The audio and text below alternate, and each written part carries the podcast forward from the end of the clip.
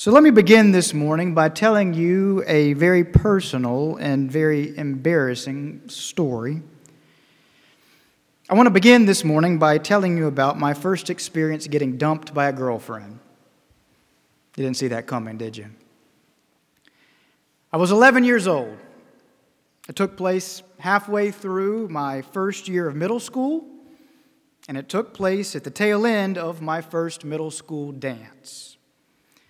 Now, I won't go into details this morning, but suffice it to say it was a crushing experience. And just to make sure the story could one day be as melodramatic as possible, just know that the song playing in the background as I was dumped was Boyz II Men's End of the Road. For those of you who do not know this song, take my word for it, Hollywood could not have scripted any better. And so here's why I tell you this story this morning. I tell you this story not so as to detail my experience, but instead to tell you about an experience I had because of it the following morning. That next morning, while my mother ran my younger sister Elizabeth into her kindergarten class at her school, I, like every morning, sat waiting in our minivan to be dropped off at my own school. Well, as I sat there in the car waiting, the Michael Bolton song, popular at the time, When a Man Loves a Woman, happened to come on the radio. Again, just so as to make sure this could one day be as melodramatic a story as possible. So the song, When a Man Loves a Woman, comes on the radio, and picking at my fresh wound as it did, I began to cry right there in the car. Now, I, of course, know how silly and juvenile this all sounds. Of course, I do. But at the time, you have to understand, I was absolutely crushed. It was my first heartbreak. And so, here then's what happened next.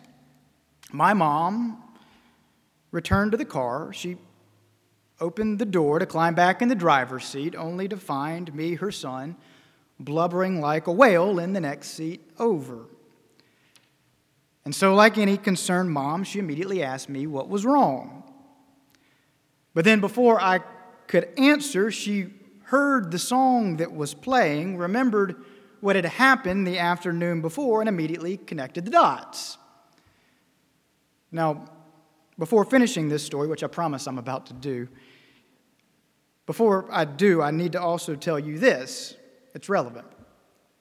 The day before, when I returned home devastated from the dance, my parents realized that something was wrong and quickly were able to pry it out of me.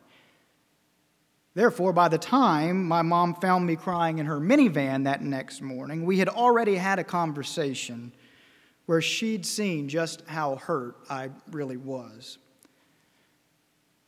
Okay, so here now finally is the point of the story. As my mom settled back into the driver's seat, and as she saw me sitting there so sad, saw me in such pain over the puppy love heartbreak that I was experiencing, in that split second, she looked at me, and as she reached for the words to console me, as she began to try to tell me how it was all one day going to be all right, as she did suddenly in that moment, she too began to cry. Seeing me there, me, her beloved son, her little baby boy, seeing me there in such pain, she began to cry for me. Now, let me say from the top if you don't understand my mother's tears in this story, you're likely not going to understand the rest of this sermon. For you see, you have to understand that my mother was not crying because she thought I would never get over this heartbreak or because she thought I'd been wounded in some ultimate and irremediable way. Of course not. No, instead, she was crying because she knew that in that moment there was no way she could convey to me that one day it would all be okay. Not in a way that would suddenly make things better for me And so, even though she knew what would one day come, nonetheless, she was moved to tears because she knew that I, her beloved, could not yet know that. And thus, the sight of my suffering caused her to suffer along with me. Okay, enough of that story for now. For now, I want to shift gears and I want to tell you another story. Only this time, the story is not about me, it's about a pair of sisters. A pair of sisters named Mary and Martha, and about their own heartbreak and devastation, and their case over the death of their beloved brother Lazarus. Now, the story I'm referring to, of course, comes to us from John chapter 11. And as the story goes, Lazarus had been sick for at least a few days before his passing. And because Mary and Martha had been concerned, they had sent word to Jesus via a friend that their brother was on the verge of death. Well, according to the text, Jesus loved Lazarus very much, just as he very much loved Lazarus' sisters, Mary and Martha. This was apparently a family with whom Jesus was particularly close. So Jesus had received word of Lazarus' illness and had already made plans to go to him. But instead of going straight there, the text tells us, he had instead lingered for two more days in the place he currently was. And it was during those two days that Lazarus died. Well, that leads us to the part of the story with which we will be most concerned this morning. When Jesus finally does arrive to the town of Bethany, where Mary and Martha live, and when Jesus finally does arrive outside their home, both sisters, first Martha and then Mary, say to Jesus, Lord, if you had been here, none of this would have happened. Lord, if you had been here, none of this would have happened. Well, according to the text, many friends from far and wide were present in this moment. And so, upon seeing these people, and upon hearing the sister's words, Jesus quietly says, Show me where you've laid him. And then, after saying that, the text tells us, Jesus watches the sisters begin to weep. And he takes in the grief and the mourning of the entire group surrounding them. And then seeing this, seeing this deep emotion taking over these people he loves and cares about so much, seeing this, the text tells us, Jesus grows, quote, greatly disturbed in spirit and deeply moved. And so, disturbed in spirit and deeply moved, he now follows them to the place where Lazarus has been laid. And then, standing here, right outside this place where his beloved friend lies dead. And here, looking upon the grief and the tears of these sisters and these people that he loves so much, considering their sorrow and their mourning, here in this moment, Jesus begins to weep. Here in this moment, at the sight of his beloved's pain, Jesus begins to weep along with them. Okay, let's stop right there for a moment. We'll return to this story soon. For now, though, I want to shift gears and I want to quickly talk about that which theologians and philosophers call the natural problem of evil. You know, these harsh realities in the world that we lay people call things like hurricanes and tornadoes and tsunamis and famines and droughts and, yes, pandemics. And thinking about these phenomena of natural evil, people of faith often find ourselves asking the question why would a good God allow such pain and such suffering?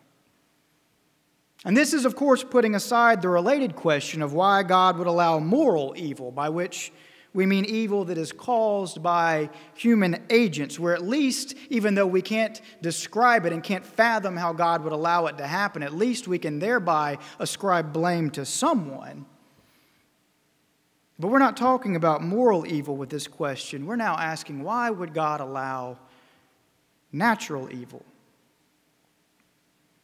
For instance, how could God allow 230,000 people to die in the tsunami of 2004? Or 1,800 people to die during Hurricane Katrina in 2005? Or thousands upon thousands more in the Haitian earthquake of 2010? And I could, of course, go on. The list is infinite. Surely, people of faith contend, God better have some good explanation for this. Because if God had really been there, we find ourselves thinking, surely then this would not have happened. Am I right? Now, I don't want to get in the weeds this morning on the question of why these things happen if for no other reason than that honesty and humility require of me to confess that I simply don't know why these things happen.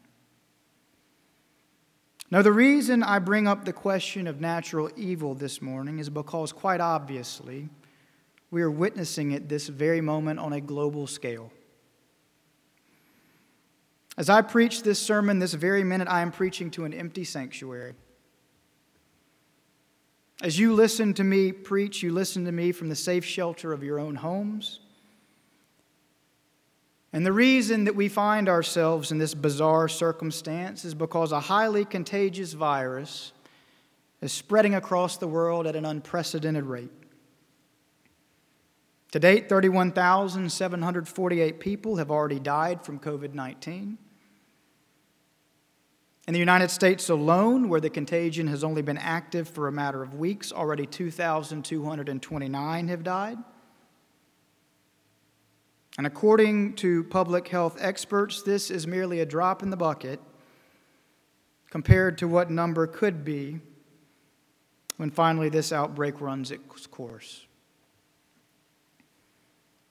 And so people are scared, and people feel vulnerable and people feel helpless.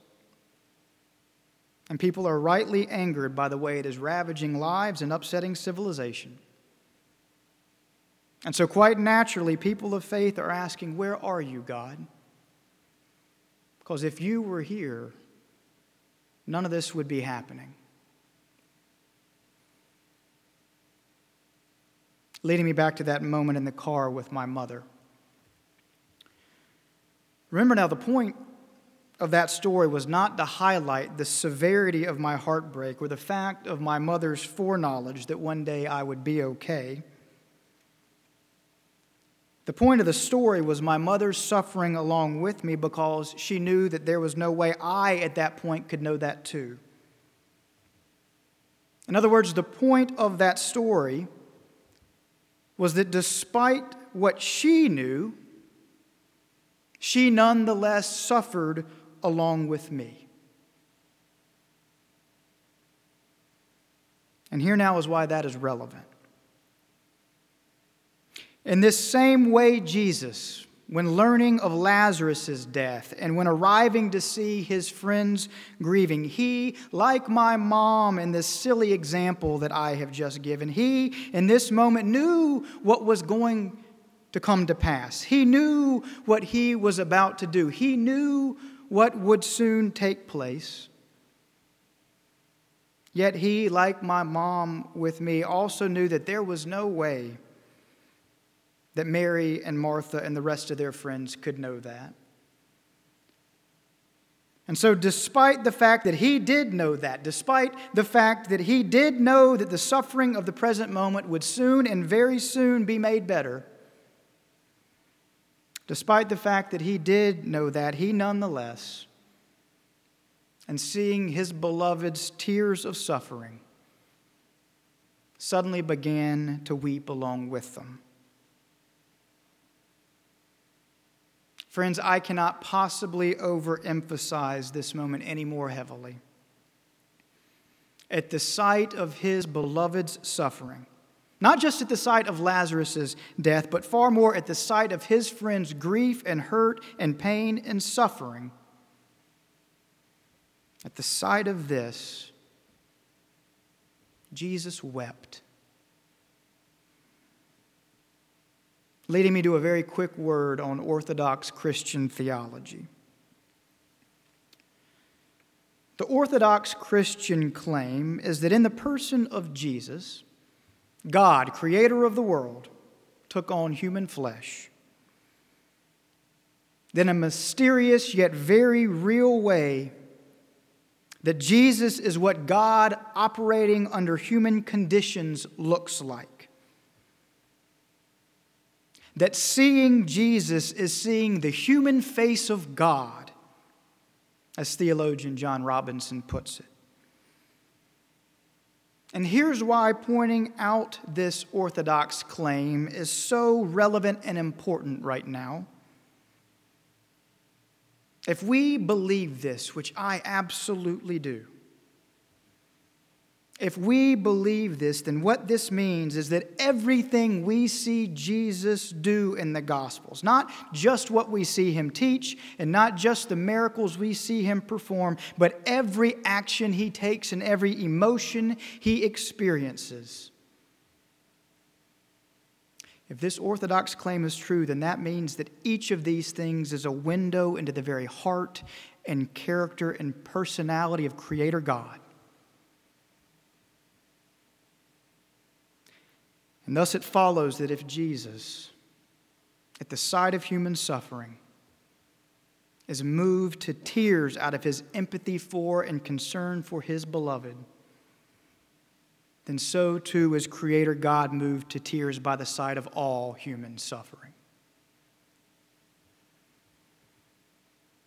If this point registers with you the way it finally did years ago register with me, then there is perhaps no greater realization a person of faith can have.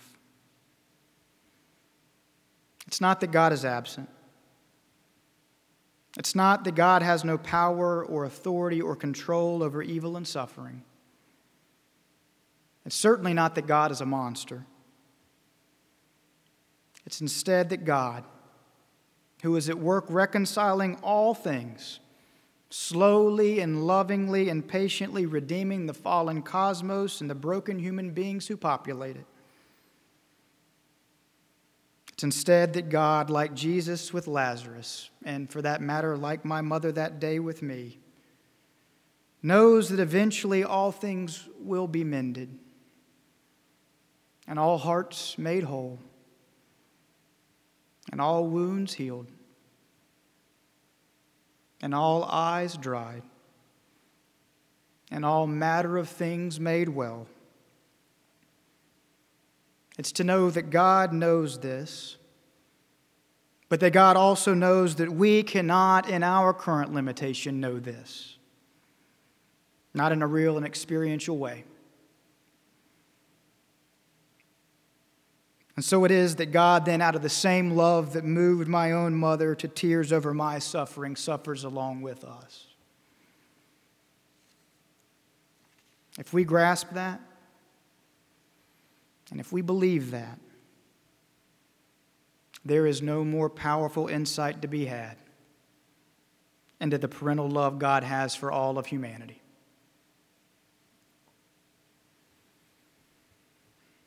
Writing from a German prison not long before he would be executed for taking a stand against Nazi Germany.